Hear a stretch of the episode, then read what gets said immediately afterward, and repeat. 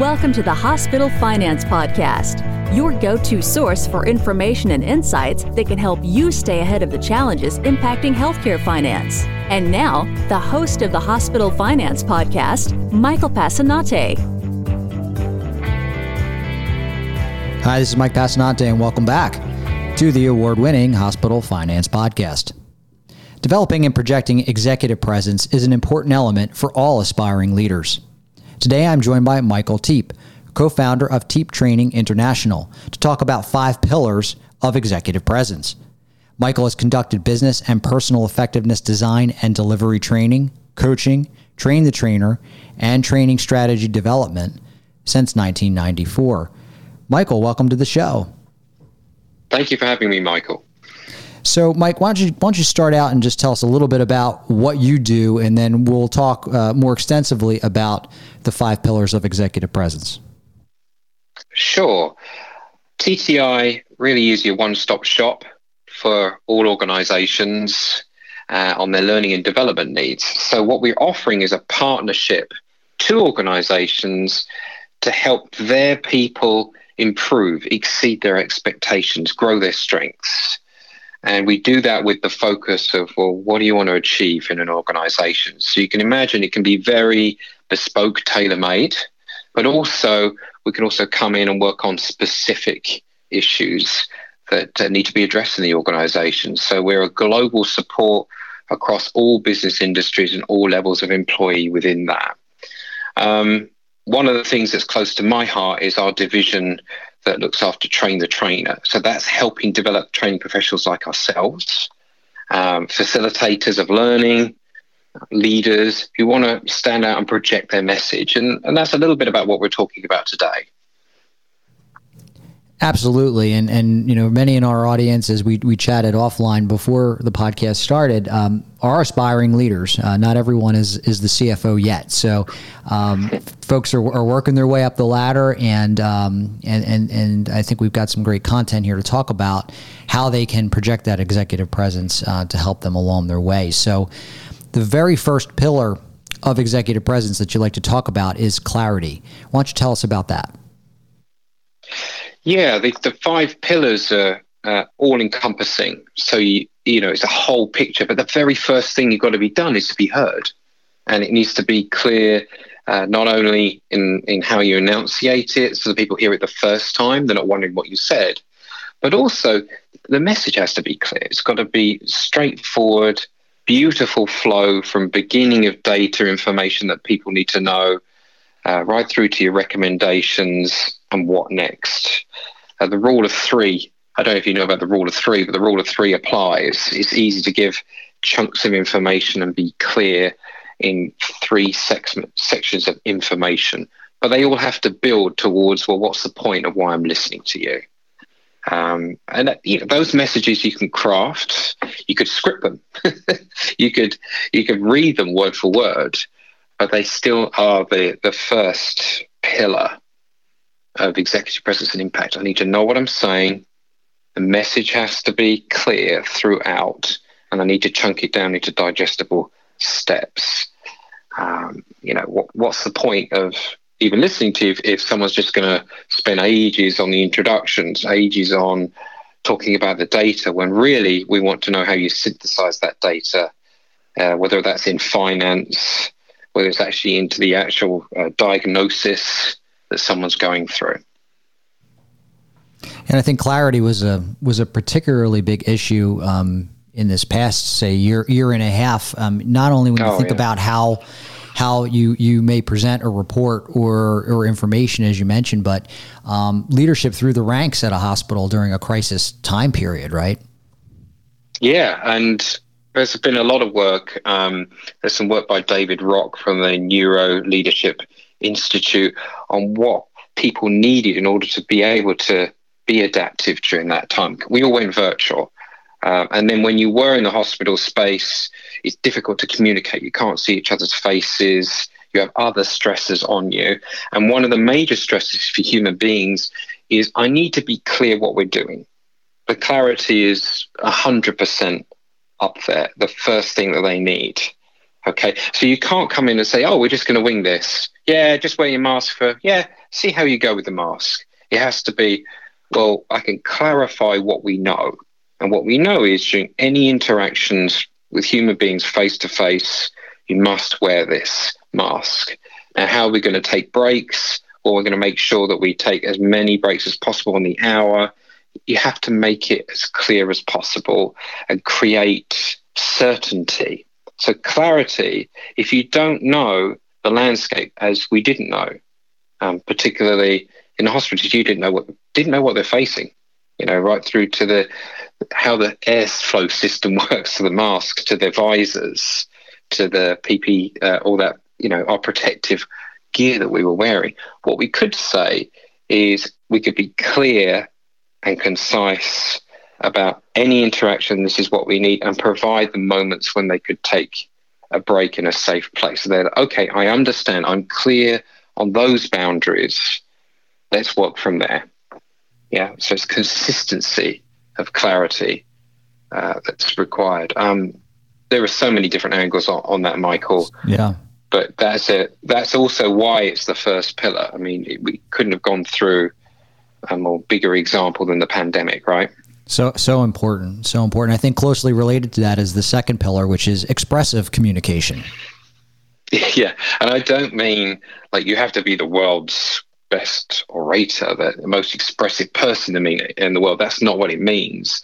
So expressive communication means that you have to be passionate about what you're saying. You can read your clear bullet points, your straightforward message, but you need to bring it alive. And that's where the expressive communication comes in. There needs to be some kind of passion. Why am I talking to you about it? Why is why is it important that we get this, uh, you know, our reimbursement structure right? Um, all of our finance is in the right order. We need to identify the passion behind that. Is that we're saving patients money? Okay, we're making sure that we're a strong structure, able to provide services know, if we have a fortress balance sheet, for example. So here I'm using words that are much more expressive in the communication. I'm not just reading details. I'm hoping that makes sense because the second part of that is you have to bring it alive with the words. The second part, you need to take people on a journey. you need to be little bit of a storyteller. And that doesn't mean you're telling stories randomly. What it means is you're pointing out why am I talking to you about this issue? Here are the points, the challenges we face. Here are the main points. This is the land of opportunity we're trying to get to.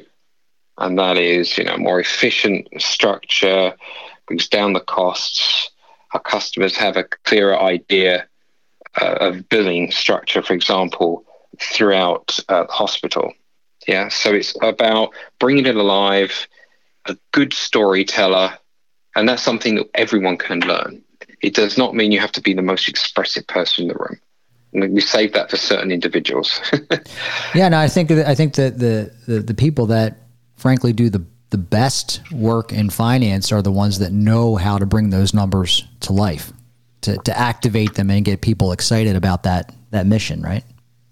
Hundred percent. If they if they can't access why what's in it for the other person person who's listening they don't know who the key stakeholders they're talking to and decide to develop their arguments if they're putting across how to deal with a certain challenge with finance it's not going to happen you may as well just send them a report. Yeah and then they're going to make up their own mind. You're trying to the whole point of executive presence and impact is to influence people eh, to a, a way of understanding your viewpoint and what actions are required while showing what you're known for, which is uh, uh, the next couple of pillars as we come into them, understanding who you are and what you stand for. It's very important. And, and how you deliver that sort of is the third pillar, and that's poise, which is so poise. critical. poise is is everything from the the smile you give, even when you're talking right now, I'm, I'm smiling, you know, your poise, your physical makeup, how well planted, planted your feet are anchored on the ground. And it affects your voice. You know, where are you talking from? So people could clearly hear you. Um, and the sophistication of that, your poise, the sophistication is is people know that you understand their viewpoint. I wonder if that makes sense to to your listeners. Is that you need to be telling your stories and being clearing your points to what is the benefit for your stakeholder, your listener, um, your boss, the the patients, whoever you're focused on at that time, and and that that that really takes time. You need to understand more about the culture of the environment you're working in. You need to understand the position that maybe you'd like to aspire to. So, so what is it that the next level up is doing? What's? How are they more strategic in their thinking, and and using that as well as being physically centered, Michael. I think that's that's really the biggest thing is to you know, if you planted your feet on the ground firmly, opened up your diaphragm, there's so many physical things you can do to help you with poise. And in the language, you're matching the language of stakeholders, uh, those you want to influence.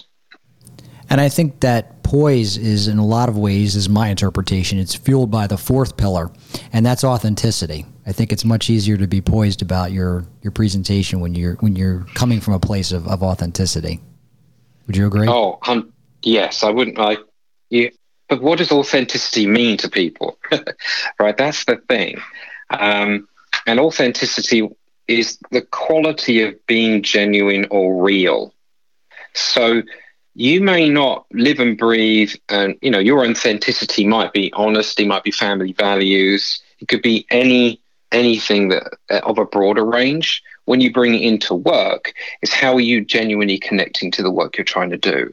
The purpose of the, the point you're trying to put across, the efficiencies you're trying to make, getting everything as accurate as possible, um, future state, making sure that we can still get um, reimbursements, thinking six months, a year ahead, those items there. And what you're trying to do is you're trying to be consistent. So authenticity is a huge piece. Yeah, but what we're trying to do with it is to build trust that I'm a credible person talking to you on this viewpoint, but I'm somebody that can be trusted. The way we get that is through being consistent with our messages of what we're trying to achieve and the why. Coming back to the why, Simon Sinek talks a lot about that in his Golden Circle. Um, and he still continues to talk about that in his work of why. You need to connect to it. And people see, oh, you're consistent. I hear what you're standing for but they may not have they don't have to know you personally and all of your value structure um, yeah, all your, your main frameworks of family religion politics cultural background at all. They have to you have to create that trust in what you're saying. So consistency of message and making sure that your core purpose of what you're standing for and what you're talking about is you mention it at least two maybe two to three times depending on how much uh, airtime you have. And I think the fifth pillar, I, I, don't know, for, for me, I think this might be the hardest one for a lot of people because we talk about things like imposter syndrome. And so the fifth pillar is self confidence, right? And so you can do all these other things, but if it doesn't doesn't come from a place of, of feeling uh, assured uh, about yourself, it's very difficult to pull the rest of it off, right? Yeah. Um, self imposter. Let me just tell everybody, imposter syndrome exists, and it's a, it's a little thing that catches you off guard, makes you second guess what you're about to say, and you have no under, you know, you have no understanding. Well, why did I just hesitate there? Why did I back down? And a lot of it is subconscious, your previous experiences, and your self talk. This is a, a lot about self talk. Um, it informs your belief, and that then becomes reality. So for me, self confidence early on in my career was a huge issue. You know, standing up early on in my career as a facilitator, standing up and addressing uh, fairly large crowds, talking about technical areas in finance at the time. Um, I was working at uh, JP Morgan Chase at the time, but it would affect my physicality. I would go, I would get hot, I would doubt what I'd say, I'd start umming and ahhing. But when I stop talking, I'll be like, I know this. And that's where the self confidence is a big thing. is is believing in why you are there. A lot of self talk can start with, why am I talking? If you're feeling nervous, you say, well, why have I been asked to talk? Well, because I'm the I'm the person in charge of it. I'm the person that put together this data. They want to hear from me. Okay, then I need to relax, find the friendly face on the Zoom call, you know, put it on gallery view these days, uh, the friendly face in the room, and work from there. So, physical breathing, how we put pressure. You can actually push down on the desk, scrunch up your toes, things that people can't see to give you the physical feeling of self confidence. And the other thing is be careful what you're telling yourself because your brain is always listening. And for me, we get into these negative self talks. Oh, I haven't had enough time to prepare for this.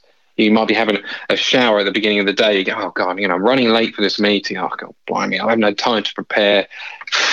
Oh, it's going to be, you know, it's going to be terrible. You know, so and so is going to be uh, overbearing and take over the meeting. We're projecting our lack of self confidence and our imposter syndrome into that.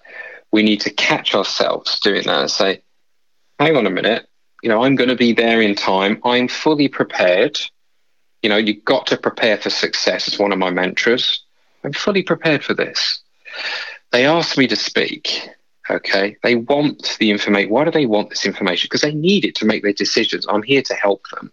And now all of a sudden, I'm connecting my self confidence to authenticity of why I'm here. Um, my poise improves. And then I can start to look back at what my message is, the clarity, and how I'm going to make that expressive, how I'm going to land it.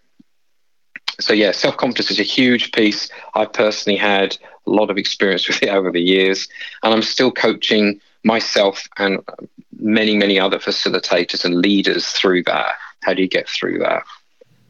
Uh, thank you, Michael. Yeah, yeah it's uh, it's a big piece of I, the puzzle. I don't I don't think that ever ever truly leaves you. I think we're all capable of falling into that negative self talk. Uh, you just get you just get better at handling it as you get more experience. I, I think. I think it, we just need to be aware of it as well. That's it can hijack you if you're not aware that you're. You need to catch yourself in the moment. Oh, hang on, what am I telling myself? Because my brain is always listening. And oh, crumbs, I'm going to be pulling myself right down here. Why am I doing that? And just by doing that helps you refocus back on your message again. It's, it's almost a cycle of the five pillars, right? They could they could go in a, a, cycle that that then informs. Let me check my message is clear. Has it got that passionate? You know, has it got that passionate edge that needs that people can listen to it? Telling stories is one of the biggest things I talk with people about when they're trying to sell their ideas.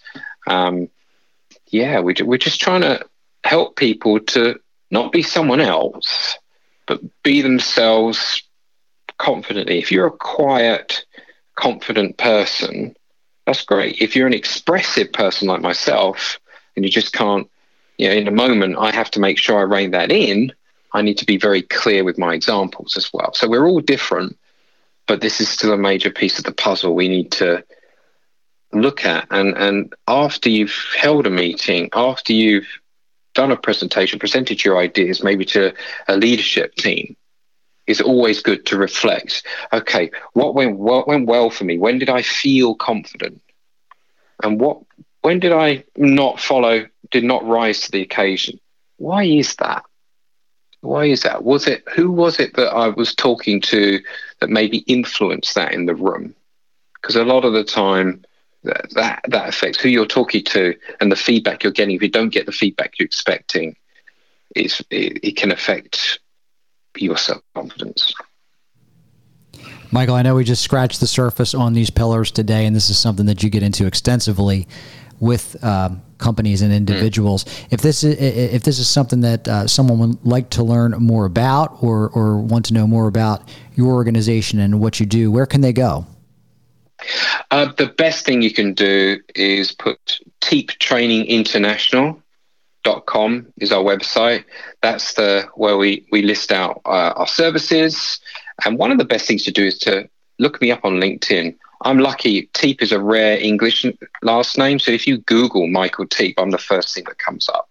But link, let's get together, connect with me on LinkedIn. You'll find um, I have my latest um, freebie, seven best facilitation tips online to help you look at these five pillars and develop your style as well. So that's available to you for free. Uh, just click on that and download it as well. Michael Teape, thank you so much for joining us today on the Hospital Finance Podcast. Thank you, Michael. It was a pleasure. This concludes today's episode of the Hospital Finance Podcast. For show notes and additional resources to help you protect and enhance revenue at your hospital, visit Besler.com forward slash podcasts. The Hospital Finance Podcast is a production of Besler. Smart about revenue, tenacious about results.